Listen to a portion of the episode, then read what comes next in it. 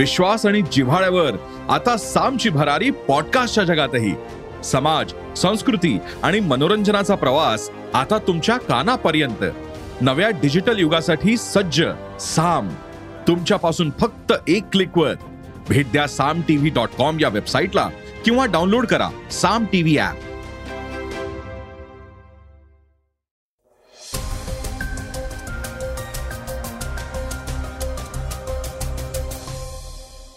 नमस्कार मी सुधीर इंगळगी. आता आपण ऐकणार आहोत सकाळचं पॉडकास्ट रायगड जिल्ह्यातील हरिहरेश्वर इथं समुद्र किनाऱ्यावर दोन बोटी आढळल्यात. त्यामध्ये ए के फॉर्टी सेवन रायफल्स आढळल्यानं खळबळ उडाली आहे यासंबंधीची सविस्तर बातमी आज आपण आजच्या पॉडकास्टमध्ये जाणून घेणार आहोत. त्याविषयी उपमुख्यमंत्री देवेंद्र फडणवीस काय म्हणालेत हेही आपण ऐकणार आहोत. मुंबईच्या बेस्ट बसेसच्या ताफ्यात आता इलेक्ट्रिक डबल डेकर बसचा समावेश करण्यात आलाय. त्याविषयी आपण सविस्तरपणे जाणून घेणार आहोत. फाय जी स्पेक्ट्रमबाबत महत्वाची घोषणा करण्यात आली आहे. ती काय आहे हे आपण ऐकणार आहोत. चला तर मग सुरुवात करूयात आजच्या पॉडकास्टला. रशियाचे अध्यक्ष व्लादिमीर पुतीन यांच्या बातमीनं.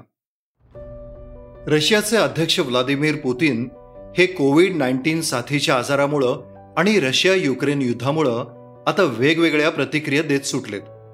ते देशातील लोकसंख्या संकट कमी करण्यासाठी महिलांना दहा किंवा अधिक मुलं जन्माला घालण्यासाठी पैसे देत आहेत. दहा मुलांना जन्म देण्यासाठी आणि त्यांना जिवंत ठेवण्यासाठी तेरा हजार डॉलरच्या एकरकमी रकमेचा समावेश असलेल्या या उपक्रमावर तज्ज्ञांकडून वेगवेगळ्या प्रतिक्रिया दिल्या जात आहेत.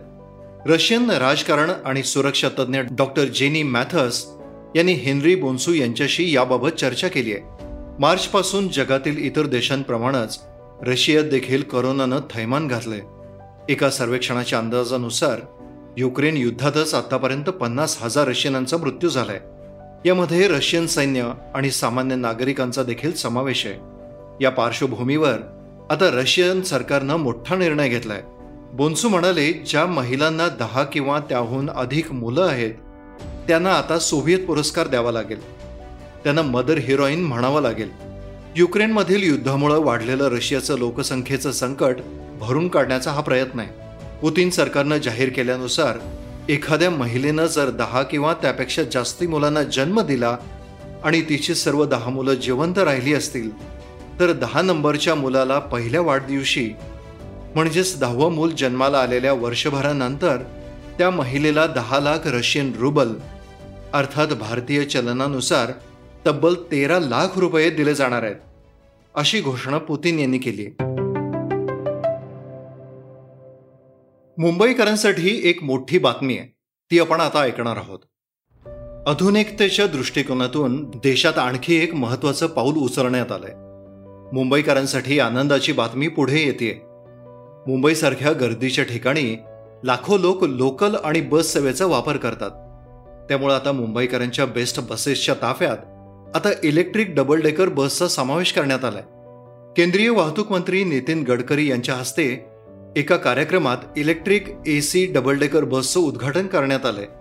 प्रदूषणाच्या दृष्टीनं इलेक्ट्रिक बस हे प्रदूषणमुक्त देशासाठी महत्वाचं पाऊल असल्याचं नितीन गडकरी यांनी म्हटलंय. तसंच इलेक्ट्रिक बसनी प्रवास करणं हे खूप स्वस्त असल्याचंही गडकरी म्हणालेत. लक्झरी बसचा प्रवास सुरू करण्याच्या विचारावरही यावेळी त्यांनी भर दिलाय. लांबच्या पल्ल्याचा प्रवासही या प्रकारच्या बसनं करता येईल. या बसनं मुंबई दिल्ली असा बारा तासांचा प्रवास करणं शक्य होईल असंही गडकरी यांनी म्हटलंय. यावेळी नितीन गडकरी यांनी स्वप्नातील महामार्गाविषयी भाष्य केलंय. नरिमन पॉइंट ते दिल्ली असा मार्ग तयार करण्याचं स्वप्न असल्याचं नितीन गडकरी यांनी म्हटलंय.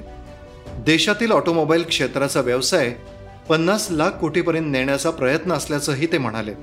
उद्घाटन झालेल्या double decker AC bus September महिन्यापासून मुंबईकरांच्या सेवेसाठी सुरू होणार आहेत. पुढील बातमी आहे फाय जी विषयीची. ती आपण जाणून घेणार आहोत. ऑगस्टच्या सुरुवातीला फाय जी स्पेक्ट्रमचा लिलाव पूर्ण झालाय. त्यानंतर एअरटेल जिओ आणि वोडाफोन आयडिया देशात फाय जी लॉन्च करण्याच्या तयारीत आहेत. आता माहिती तंत्रज्ञान मंत्री अश्विनी वैष्णव यांनी सांगितलंय की फाय जी स्पेक्ट्रमचे असाइनमेंट लेटर प्रसिद्ध केलेल्या दूरसंचार सेवा प्रदात्याकडे सुपूर्त केलं गेलंय.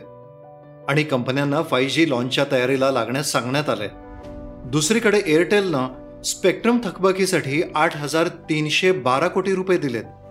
स्पेक्ट्रमचे वाटप पत्र देखील पेमेंट केल्यानंतर काही तासात एअरटेलला देण्यात आलंय.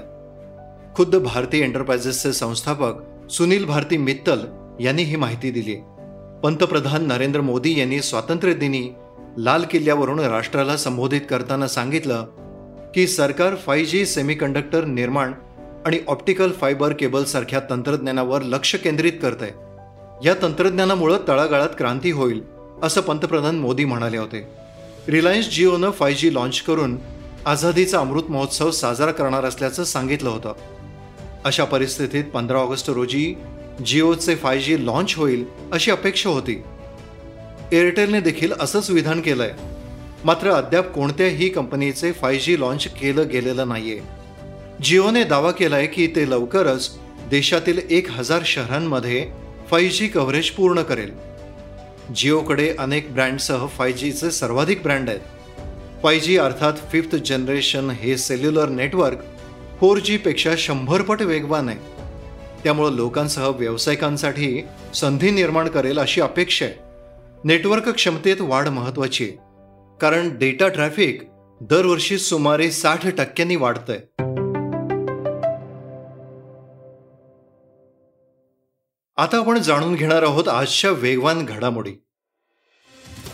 ट्रम्प हे पत्नी मोनालिसा मुलगी इवांका आणि जावई जेरेड कुशनर आणि अनेक अधिकाऱ्यांसह दोन हजार वीसमध्ये भारतात आले होते.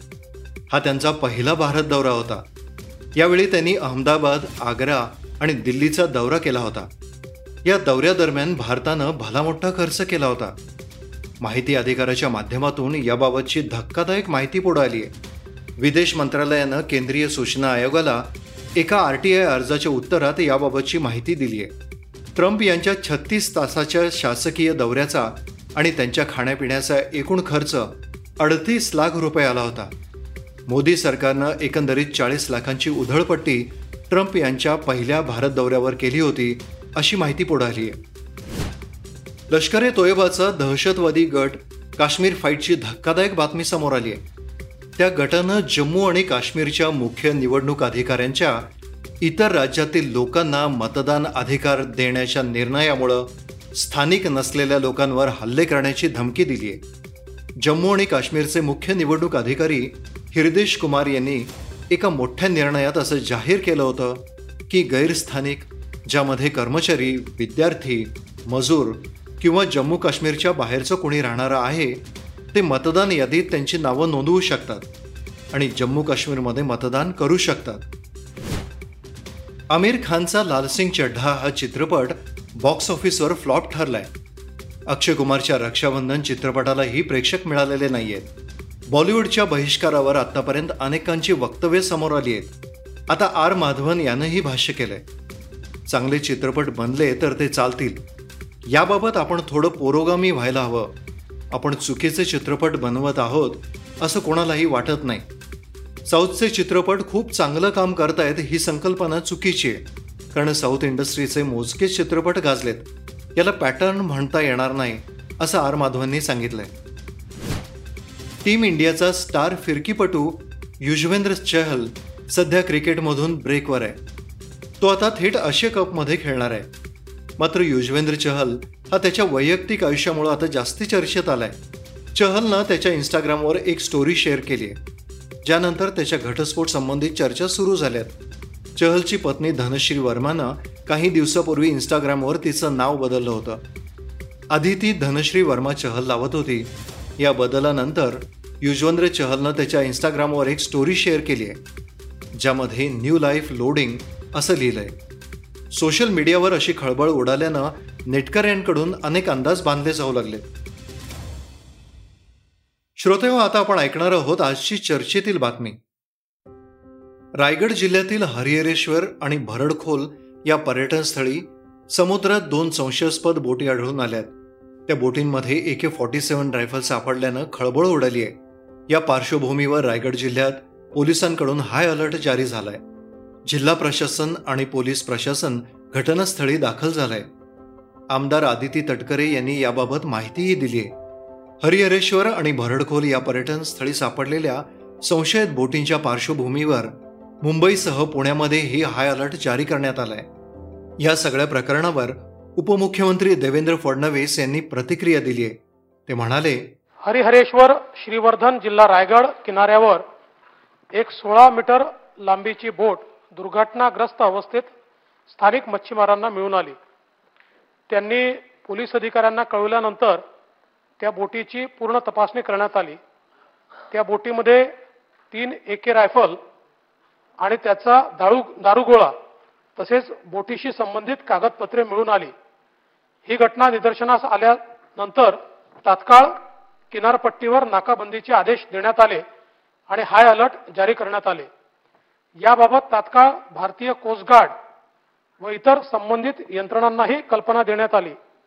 आतापर्यंत प्राप्त झालेल्या माहितीनुसार सदर बोटीचे नाव लेडी हान असून तिची मालकी ऑस्ट्रेलियन नागरिक हाना लॉन्डर्स गन या महिलेची आहे. तिचे पती जेम्स हार्बर्ट हे सदर बोटीचे कप्तान असून ही बोट मस्कतहून युरोपकडे जाणार होती. दिनांक सव्वीस सहा दोन हजार बावीस रोजी सकाळी दहाच्या सुमारास या बोटीचे इंजिन निकामी झाले आणि खलाशांनी मदतीसाठी कॉल दिला. तेरा वाजताच्या सुमारास एका कोरियन युद्धनौकेने बोटीवरील खलाशांची सुटका केली आणि त्यांना ओमानला सुपूर्द केले. समुद्र खवळलेला असल्याने लेडी हान या बोटीचे टोईंग करता आले नाही आणि समुद्राच्या अंतर्गत प्रवाहामुळे भरकटत ही नौका हरिहरेश्वर किनाऱ्याला लागलेली आहे अशी माहिती भारतीय कोस्टगार्डकडनं प्राप्त झालेली आहे. सदर घटनेचा तपास स्थानिक पोलीस आणि दहशतवाद विरोधी पथक हे दोघे मिळून करीत असून आगामी सणांच्या पार्श्वभूमीवर सर्व पोलीस घटकांना सतर्कतेचा आदेश देण्यात आलाय. प्रशासन घटनास्थळी दाखल झाल्यानंतर स्थानिकांच्या मदतीनं ही बोट किनाऱ्यावर आणण्यात आली. पण ही बोट नेमकी कोणाची आहे? याबाबत अद्याप माहिती मिळालेली नाहीये.